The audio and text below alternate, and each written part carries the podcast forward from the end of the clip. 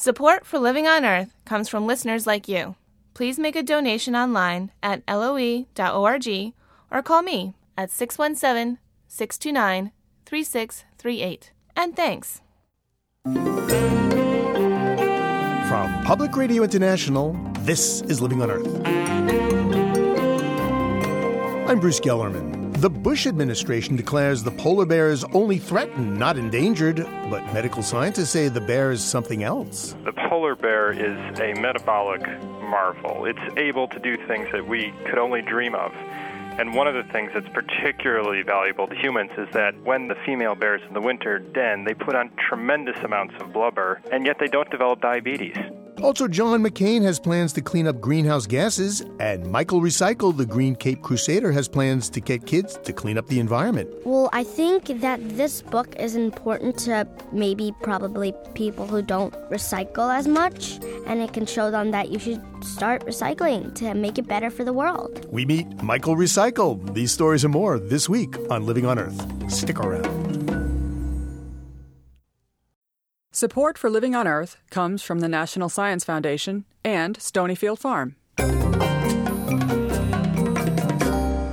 From the Jennifer and Ted Stanley studios in Somerville, Massachusetts, this is Living on Earth. I'm Bruce Gellerman in for Steve Curwood. The polar bear is officially on thin ice. After fighting lawsuits by conservation groups for years, the U.S. Interior Department has reluctantly agreed to add the polar bear to the government's list of threatened animals under the Endangered Species Act.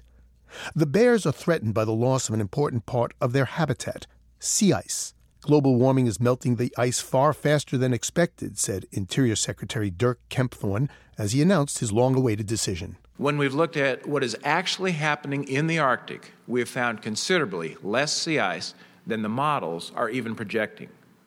This, in my judgment, makes the polar bear a threatened species, one likely to become in danger of extinction in the foreseeable future. But even as Kempthorne identified global warming as a threat, the Secretary made it clear that the polar bear listing under the Endangered Species Act would do nothing to limit global warming gases. Listing the polar bear as threatened can reduce avoidable losses of polar bears, but it should not open the door to use the ESA to regulate greenhouse gas emissions from automobiles, power plants, and other sources. That would be a wholly inappropriate use of the Endangered Species Act. ESA is not the right tool to set U.S. climate policy. In an unusual move, Kempthorne specifically exempted the threat to polar bears from being linked to greenhouse gases. The move allows oil and gas companies to explore and drill in polar bear habitat. Environmentalists say Kempthorne's interpretation of the law turns his decision to little more than a symbolic act. Susan Casey Lefkowitz is an attorney with the Natural Resources Defense Council. It's one of the groups that sued to force the Bush administration to act on behalf of polar bears. This decision seems to be so full of loopholes that um, we're actually wondering how much it's actually going to protect the polar bear. Instead, they seem to talk about business as usual, especially with the oil and gas industry, and that just does not seem compatible with protection of the polar bear. Environmentalists aren't the only critics of Kempthorne's decision. Property rights advocates and oil interests aren't happy either and say they'll file lawsuits to overturn the Interior Department's ruling. But the polar bear is not just an icon of the environmental movement, it could play a critical role in human medical research. Aaron Bernstein of Harvard Medical School is co editor of the soon to be published book Sustaining Life How Human Health Depends on Biodiversity. The polar bear is a metabolic marvel. It's able to do things that we could only dream of. And one of the things that's particularly valuable to humans is that when the female bears in the winter den, they put on tremendous amounts of blubber, and yet they don't develop diabetes. And we need to sort out how they do that because we have an epidemic of type 2 diabetes related to obesity in our country.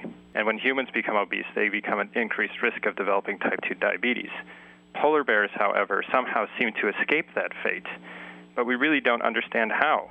So the polar bear becomes basically a laboratory animal for us? Uh, in a sense, yes, except that we have to study them in the wild because the only way they're able to put on uh, that amount of weight is by eating seal blubber. In fact, gorging on it. They can eat 100 pounds of it at a time. So having them in a lab actually won't help us learn how they do it. Why polar bears? I mean, a polar bear is not like a, a, a human. Well, it turns out that we're a lot more related to a lot of things than some of us would like to believe. You know, the Earth is an extraordinary place with extraordinarily diverse life. That life has adapted to all of these extraordinary places that creatures live, and it is those adaptations that are incredibly valuable to us uh, as humans because they can help us solve some of the most difficult medical problems we face. I was reading that uh, polar bears might help us solve osteoporosis.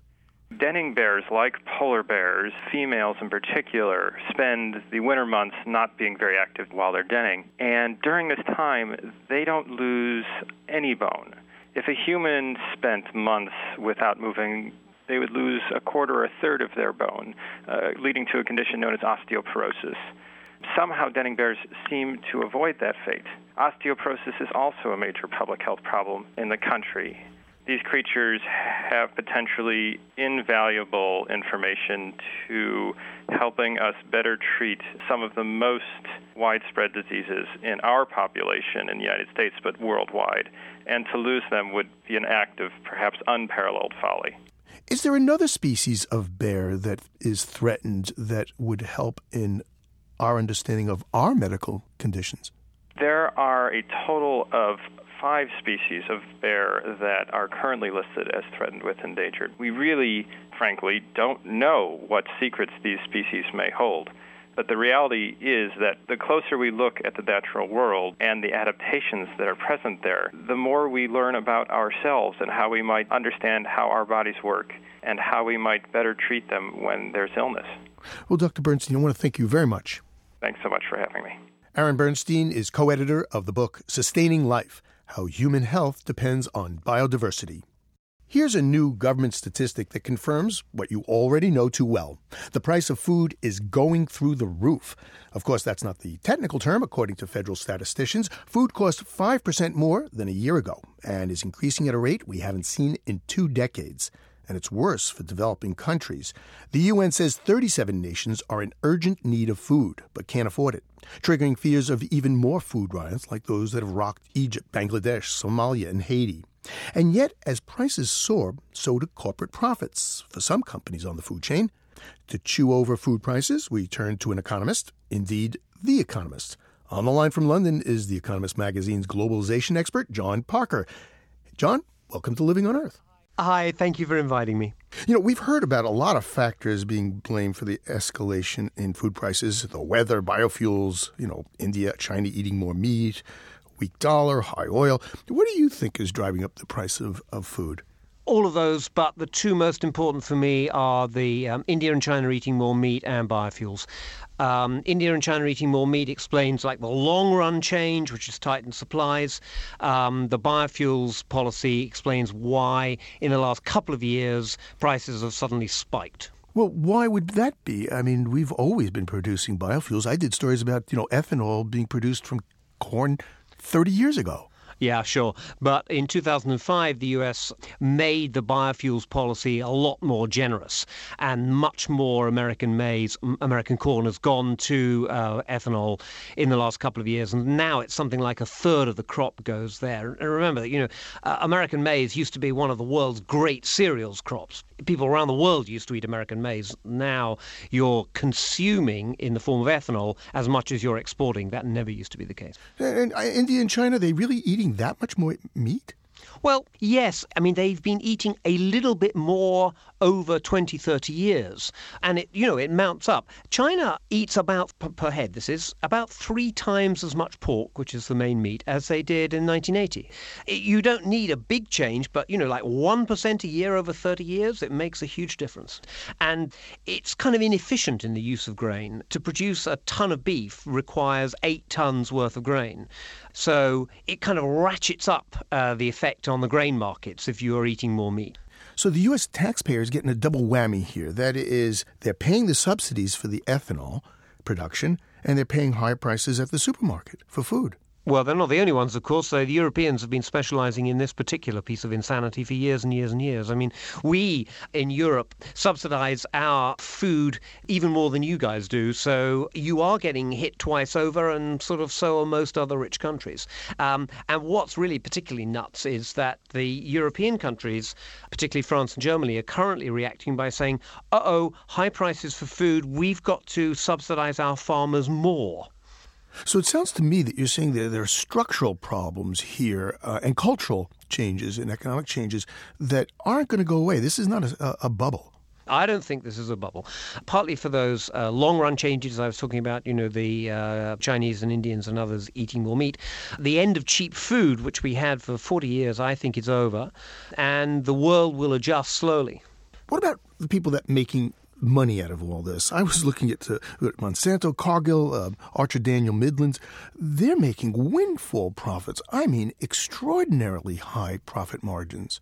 Yeah, they are. But look, uh, for me, the most important people who are making money out of this are not kind of rich American multinationals. It's poor peasant farmers. And if you look back over 50 years, these guys have really had a rough time. Essentially, we in the West, in Europe and in the US, have been kind of dumping our food surpluses on the rest of the world. And they haven't been able to make much of a living. Now, for the first time in, you know, living memory, uh, food prices in, you know, upstate Bangladesh are way, way above the cost of production. Um, Bangladesh has been hurt quite hard because it's got a large number of poor people in cities. But there have been celebrations out in the country because now the state is paying four times what it costs to grow rice. And the rice harvest has been good. And these very, very poor people are beginning to benefit. If the price of oil were to come down, would that help things? It would a little bit because oil's a major component of fertilizers, and fertilizers are, you know, really, really important as an input to farmers. But I don't think it would change the basic sort of supply demand balance very quickly. So I would expect it to make a marginal difference, but not, you know, it wouldn't halve the price of, of wheat or something like that. John, have you been to the supermarket lately? Um, I go every weekend. Yeah, yeah. well, I, I went this weekend and I got sticker shock. Uh, but just imagine, I don't know how much of your um, weekly budget goes on food, but um, for me, it's not that much. Imagine if half of your salary went on food, as happens in poor countries. Imagine the sticker shock they're getting. Well, you work for The Economist, but I'm reading your rival magazine here, Time, a recent issue. Since 2003, they say Wonder Bread's up 74%, pork chops up 124%, ribeye steak 64%, bananas 41%.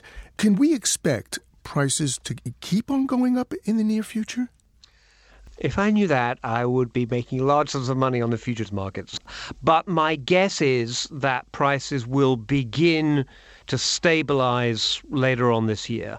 The truth of the matter is that almost everyone, including me, was surprised when prices continued to rise in the first half of this year. So I'm pretty reluctant to forecast an end to these price rises soon. Boy, this is complicated stuff. John, I'm glad we have an economist to help us sort through it. well, thanks very much for inviting me. Speaking to us from London, John Parker, the globalization expert for the British magazine, The Economist.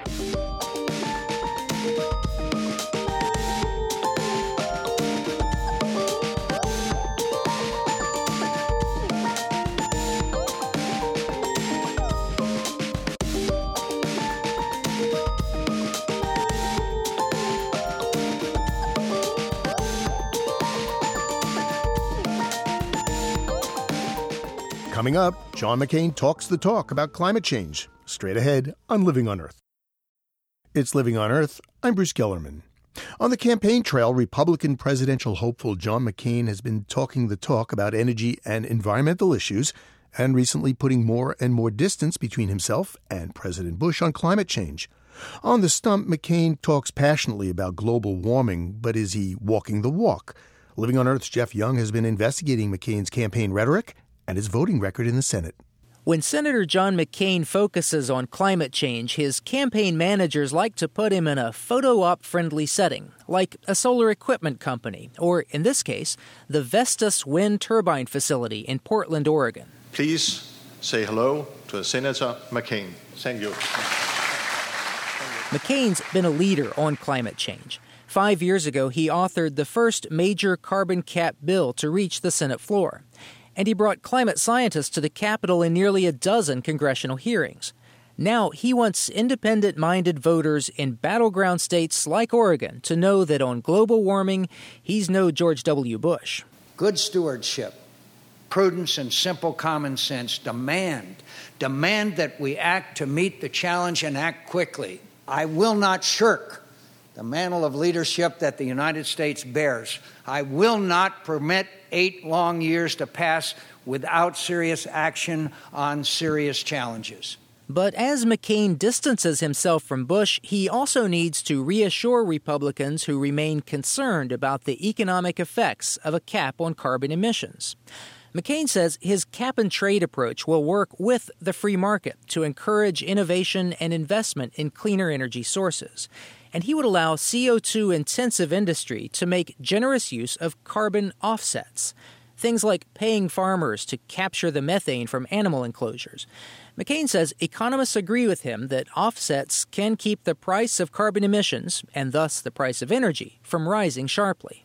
We want to turn the American economy toward cleaner and safer energy sources. And you can't achieve that by imposing costs that the American economy cannot sustain.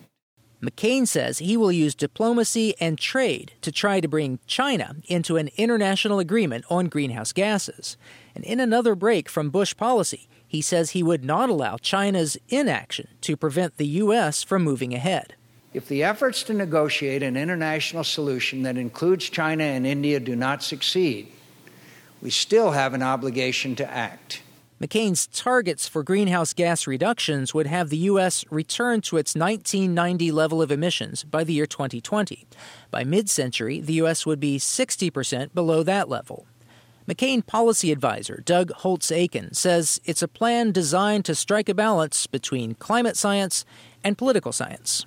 So, in an effort to make sure we get something done, he's tailored his proposal to be good on the science, good on the economy, and hopefully allow us to have some leadership in this issue in the world. McCain's long term target of 60% reductions is weaker than that proposed by Democratic candidates Hillary Clinton and Barack Obama, who want 80% cuts in greenhouse gases. But Eileen Claussen at the Pew Center on Global Climate Change says the short term targets are probably more important in avoiding dangerous environmental damage. I think he was uh, good on the early date. Uh, 2005 levels in 2012, as aggressive as we have seen in the United States. Yes, his uh, 60% is less um, than some of the 80%, and we probably do need 80%, um, but there will be lots of time to come back and actually redo that final number as we learn more and more about the science. Claussen gives McCain's plan high marks, but other environmentalists are critical, especially when it comes to McCain's support for nuclear power. McCain says he wants the government to help the nuclear industry build 20 new nuclear reactors by the end of his first term as president. League of Conservation Voters president Gene Karpinski says that's the wrong place to put scarce government dollars. Well, you know, one of the ironies is he did his event at a wind power facility, and he's unfortunately consistently opposed tax credits for wind power. On the other hand, he supports tax subsidies for a 50 year old industry uh, that doesn't know what to do with its waste, the nuclear power industry. So that really makes no sense. Karpinski's group gives McCain a weak 24% rating for his congressional votes on environmental issues. McCain opposed a renewable electricity standard to require utilities to generate 10% of their power through wind, solar, or other clean energy sources. And more recently, McCain missed a chance to deliver the one thing the renewable energy companies need most. Let's go back to Senator McCain's speech at the Vestas facility. Wind is modern energy, and Vestas is number one in modern energy. Just before Vestas America President Jens Soby introduced the senator, he made this appeal for support. We need a long term energy policy, and we need a short term extension of the production tax credit. Please. Wind power only works with government support. In Denmark, where Vestas is headquartered, wind power enjoys generous, stable subsidies, making it the world's leader in wind turbines. But in the U.S., tax credits for wind power come in short periods of a year or two, and they are set to expire this year. Dan Weiss at the liberal leaning Center for American Progress says the Senate considered a bill this winter that would have extended those tax credits. Last December, there was a vote to shift about $2 billion a year in tax breaks for big oil and invest them instead in clean, renewable energy like wind, solar, and geothermal power. That vote failed by one vote. The only person who didn't vote was John McCain. McCain advisor Holtz Eakin blames the busy presidential campaign schedule. He had campaign commitments. He was unable to attend the vote. And, uh, you know, it, that's one of many votes where he's been asked, you know, what would have happened. You can't relive history. As it turns out, McCain had a chance to relive that vote just two months later. In February, the same energy tax proposal came up again. Again, just one vote would have made the difference, and again, McCain was absent. On the day of that vote, McCain was in Washington, about a 15 minute drive from the Capitol Dome, speaking to the Conservative Political Action Conference. Well, since then, he's devoted more of his time to campaign fundraising.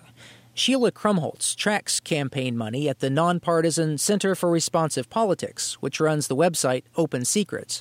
Krumholz says McCain has had remarkable success in recent months getting money from the energy sector, including oil and gas. John McCain is now the number one recipient of oil and gas money in this cycle, with $515,000 so far. She says that's probably not all the oil and gas money McCain's getting. Like most campaigns, McCain uses so called money bundlers to raise cash. These influential people pledge to raise a certain amount from acquaintances. McCain's bundlers include some big names from big oil, like Houston oilman and former Commerce Secretary Bob Mosbacher, Kit Moncrief of the Moncrief oil family, and Texas oil lobbyist Gaylord Huey Jr. Together, those three have pledged to raise nearly half a million dollars. Krumholz says that might clash with McCain's maverick image there will be a, a, something of a rhetorical dance uh, explaining both his platform, which has been so stridently opposed to special access for special interests, at the same time that he's collecting more and more money from these very interests. There's no doubt McCain's been a climate crusader, and his campaign insists he remains committed to the cause but a weak voting record on clean energy and his newfound friends in big oil cloud that image and could make it tougher for McCain to win over the climate conscious voters he's seeking. For Living on Earth, I'm Jeff Young in Washington. To hear more of Jeff's interview with Senator McCain's climate advisor, check out our website at loe.org.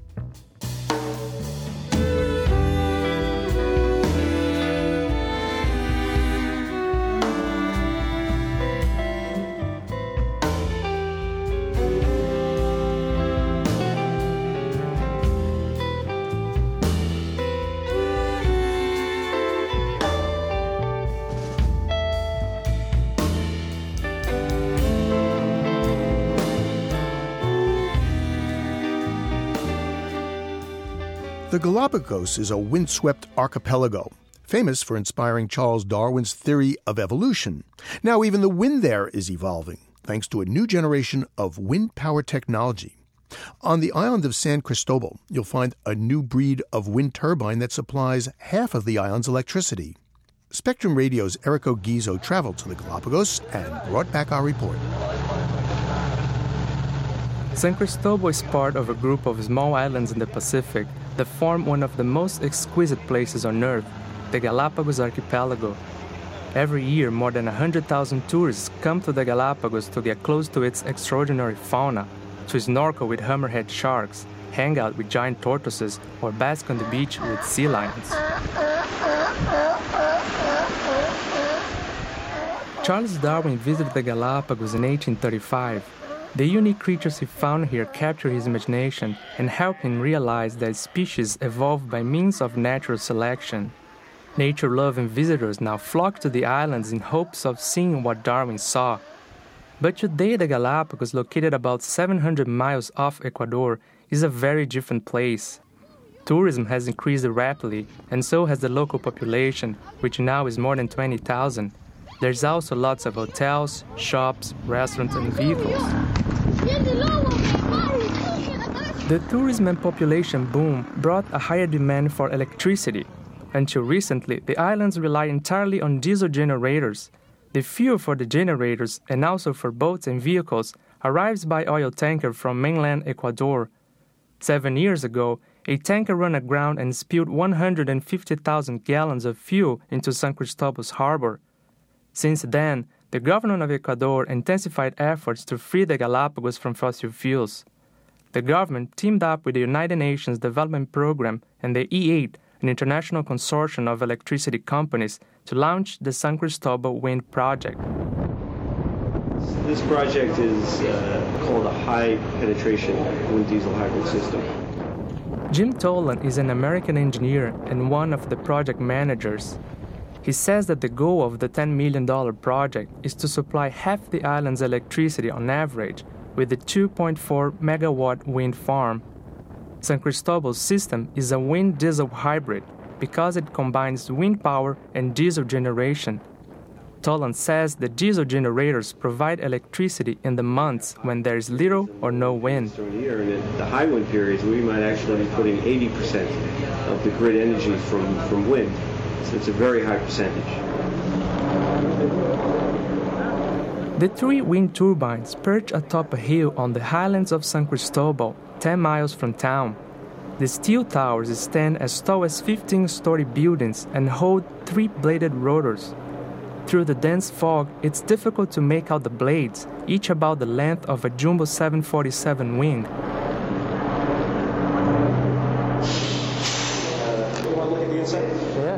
Tolan leads me through a small door into turbine number one. We put on safety harnesses and hook them to a steel cable to climb a narrow ladder that stretches all the way to the top of the tower. Inside this giant white walled tube, with fluorescent lights flickering and electronic equipment beeping, is like being in a spaceship.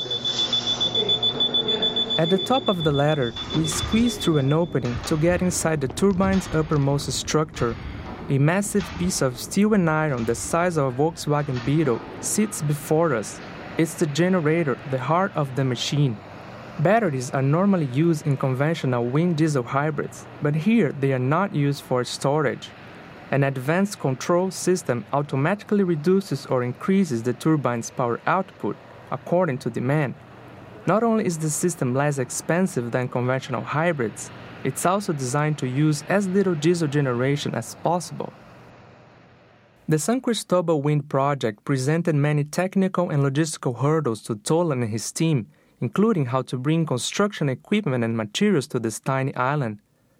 But in the end, what proved more challenging were the environmental aspects of the project. 85% of the island consists of protected national park. Tolan's team located a site in a cattle grazing area outside the national park for the wind farm. But still, the team had to make sure that the turbines would not disturb the ecosystem, including the nesting grounds of an endangered seabird, the Galapagos petrel.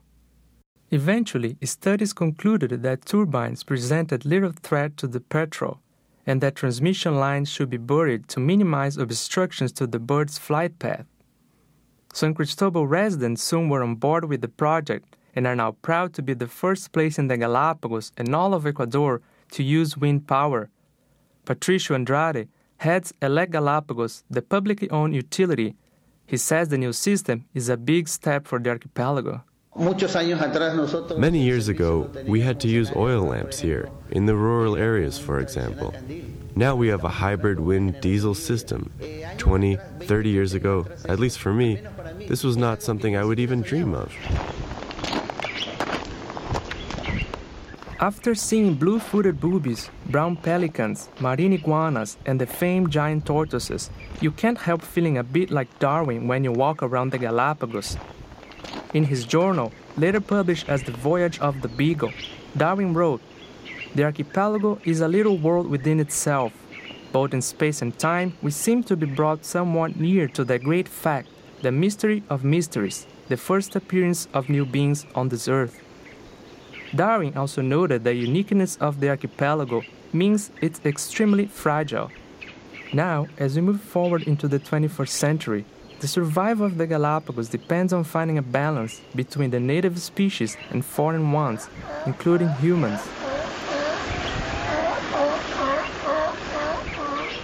For Living on Earth, Americo Guizzo. Our story about the Galapagos wind farm comes to us courtesy of Spectrum Radio, the broadcast edition of IEEE Spectrum, the magazine of technology insiders. Maybe you heard that old joke that goes, if your refrigerator is running, go catch it. Well, one of our listeners is doing just that. Steve MacArthur of Canton, Ohio, caught up with his refrigerator and found a way to save energy.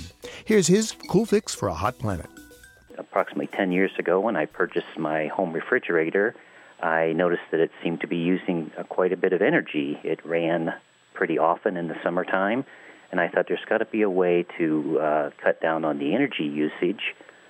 So I documented the amount of time that the refrigerator was running, and I went to my local home supply uh, store and purchased a couple of sheets of one inch foam insulation.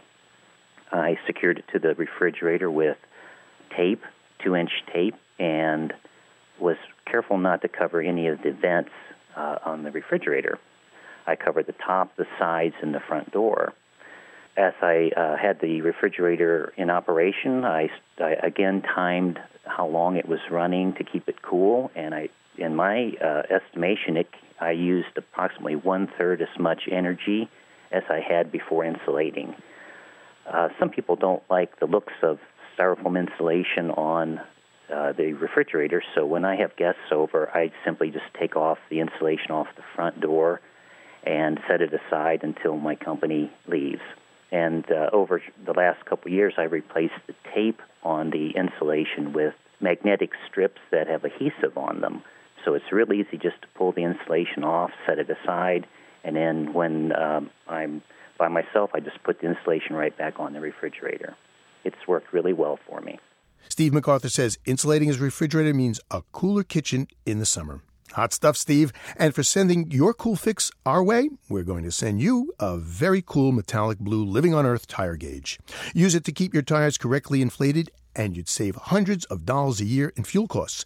And if we all did it, the nation could save over a billion gallons of gas. That's according to a study from Carnegie Mellon University. If you or someone you know has a cool fix for a hot planet, let us know. If we use your idea on the air, you too will get an LOE tire gauge.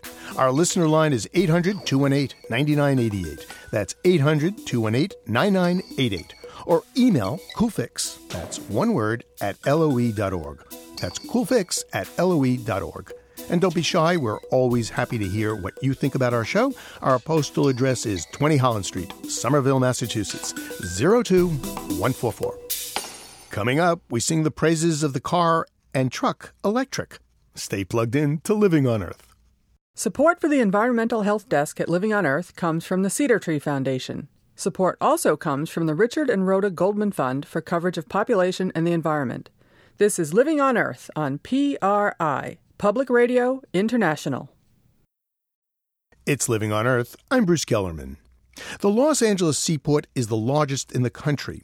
Cargo ships from Asia arrive laden with all variety of stuff from electronic devices to toys to clothes, all packed in steel containers. Giant cranes then load the containers onto tractor trailer trucks, which haul them away. These heavy trucks are a major source of soot or particles in the LA region, but soon the port will clean up its act when 25 all electric trucks arrive. The electric trucks won't just help reduce air pollution. As Living on Earth's Ingrid Lobet reports, officials predict they could spark a change in seaports around the world.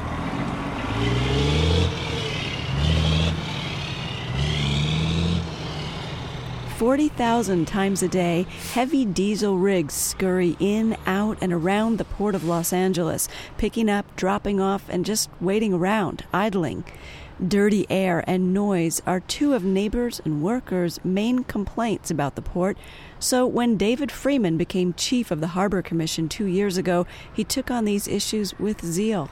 When I got here on this commission, I was handed this report. It said we're going to cut pollution in half back to what it was in 2001.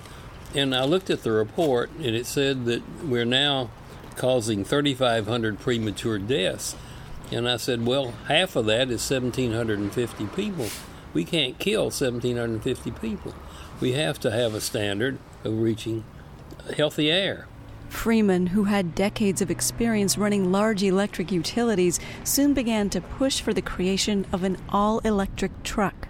We've been told by the experts that whether it's LNG or biodiesel, whatever you burn, if you burn something, you're going to have a tiny, small particulate matter. And these folks are right there at lung level breathing that stuff. So to have a vehicle that will not burn anything, uh, just be run on electricity, is a fundamental cleanup. This is not show, this is really tell. Let's start it up here. It's like a lot quieter than your standard diesel truck, huh? Yeah, it's real nice. Michael Flugel is a vocational laborer at the port and drives a lot of heavy equipment. We're real proud of it. When I got involved with the truck myself, you know, I had my doubts, uh, but we've threw everything but the kitchen sink at it, and it just keeps performing. So it's it's it's short of spectacular. It's uh, uh, we've hauled as much as 68,000 pounds on this truck, and it just keeps keeps on ticking. You know.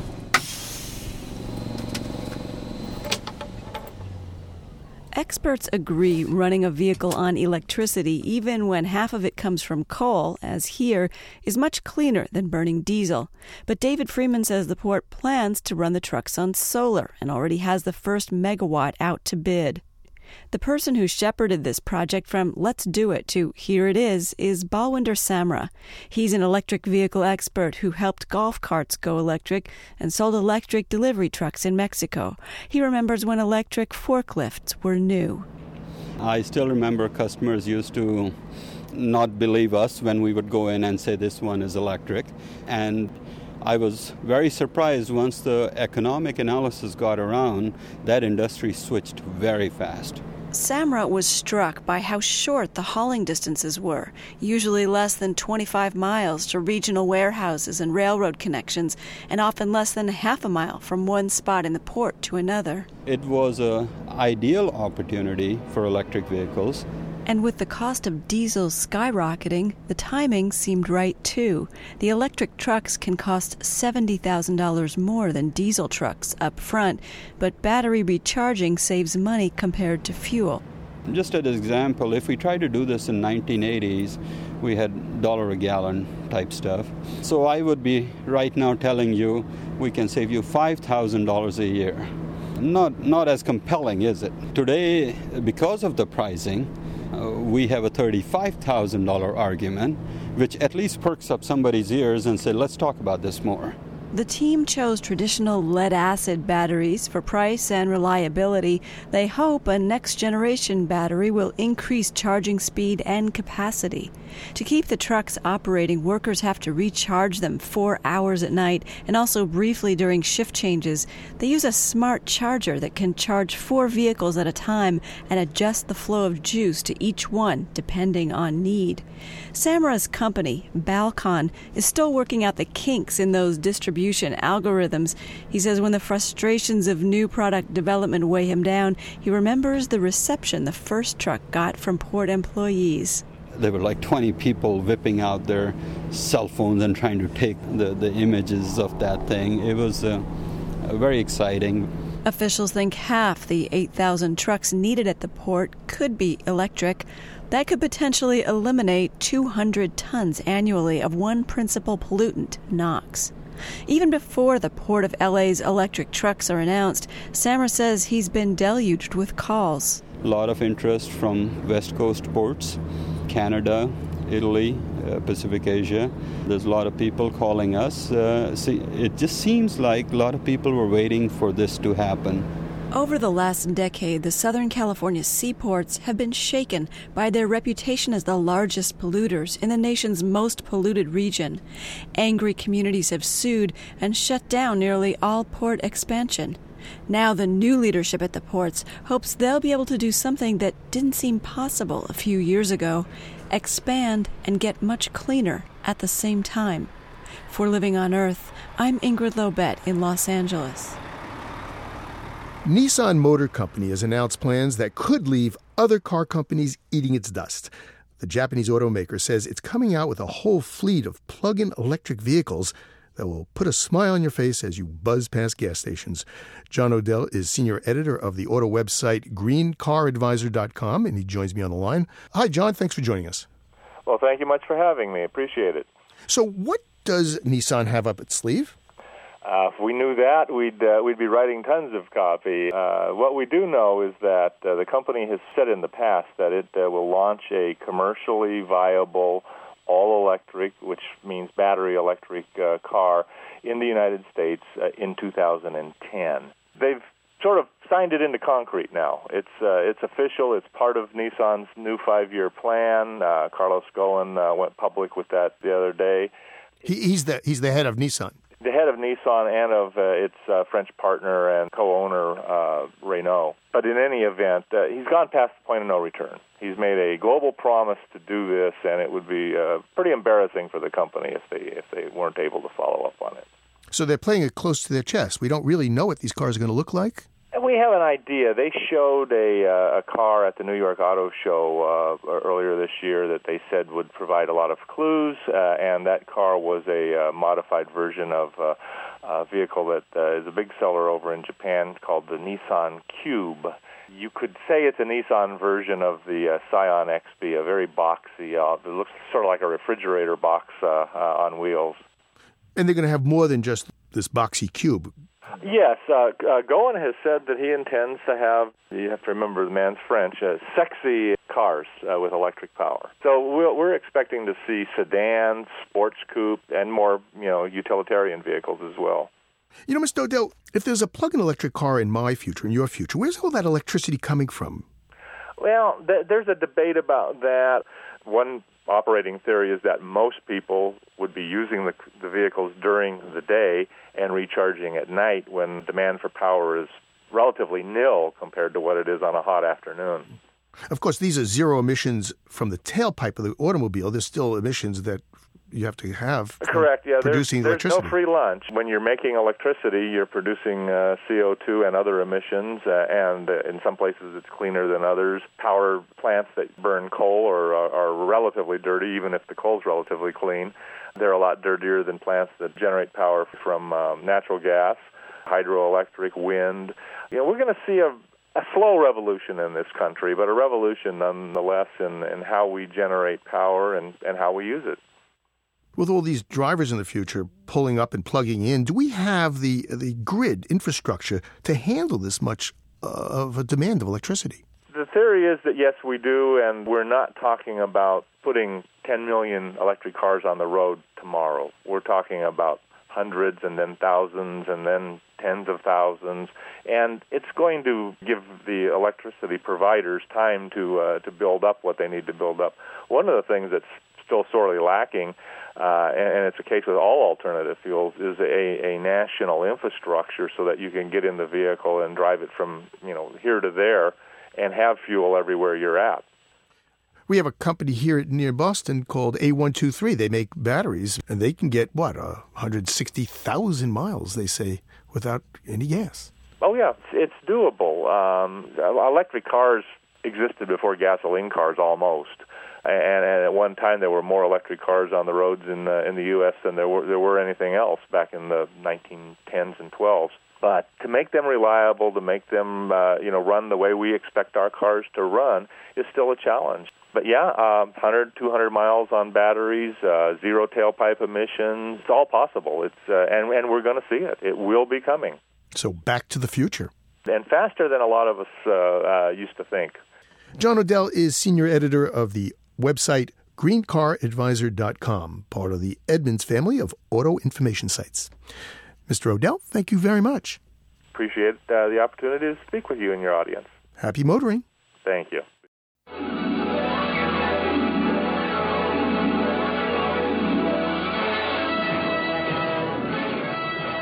Look, up in the sky. It's a bird. It's a plane. No, it's Michael Recycle. Faster than a speeding windmill, able to leap stinking garbage dumps in a single bound, crush plastic with his bare hands. Michael Recycle is showing kids how to recycle one rhyme at a time. He's the superhero in a new book by Ellie Bethel. We challenge Michael Recycle to a tough test nine year old bookworm Anna Carton Smith The big picture is that there's a town that doesn't know how to recycle or doesn't know how to reuse things or how to not um, pollute everything and stuff. So when this guy comes um, named Michael, he likes to, I guess, help people in recycling. So he tells them how they could help. And then they try to do it and they accomplish a lot. What age group do you think uh, this is good for? Well, I think it would be really fun for five, six, seven, and probably eight. But like, doesn't mean that like my age or older people might not like it too. It's just that I think that would be um, a very good age to read this book. Well, let's read something from a book and see see what it sounds like. Okay. Okay. There once was a town called Aberdoo where the garbage was left to rotten and slimy. It never smelled fresh, the air was all hazy, but people did nothing, they got rather lazy. Would you like to live in Aberdoo Not at first. How come?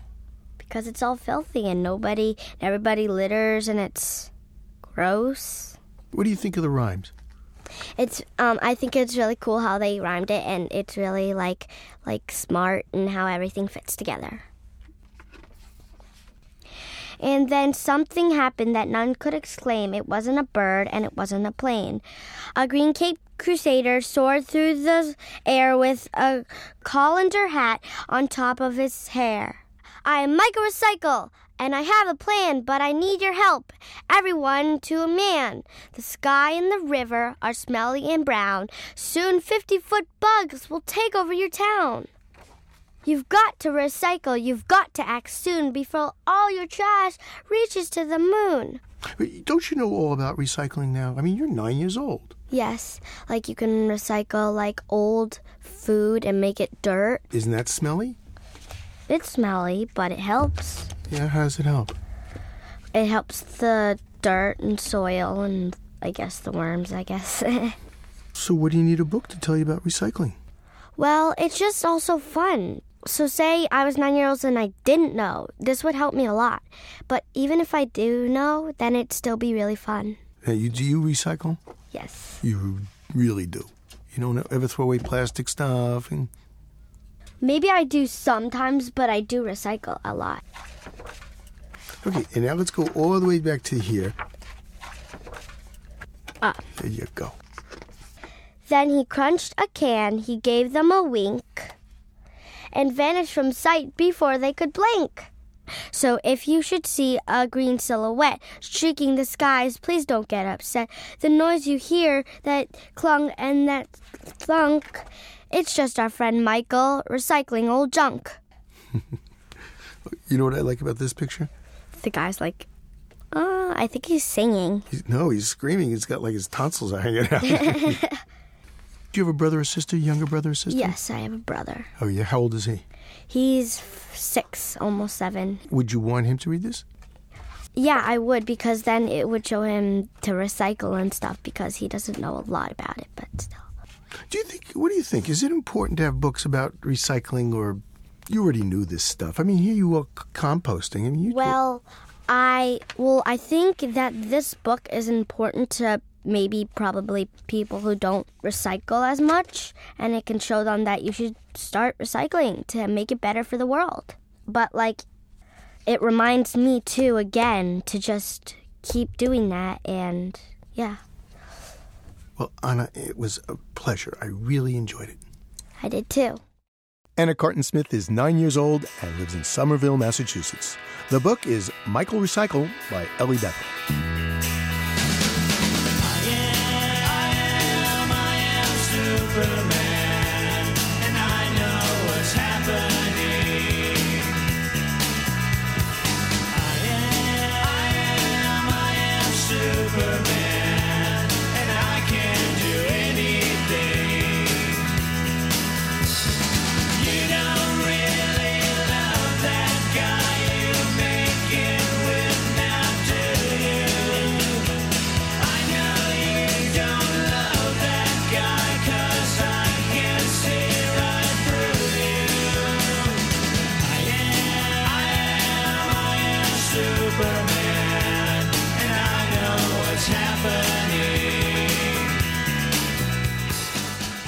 On the next Living on Earth, what's living on Mars? Scientists will soon find out.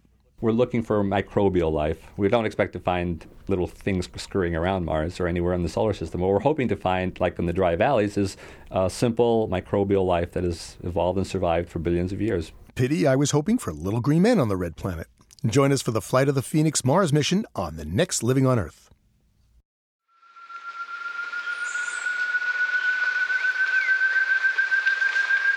We leave you this week in a Brazilian forest. After a few days of heavy rain, the Mata Atlantica forest is dripping. This biologically diverse habitat has many species found nowhere else and is one of the most threatened forests in the world. Eloisa Matur recorded the piercing calls of the ant thrush, joined by the red breasted toucan and a piping guan.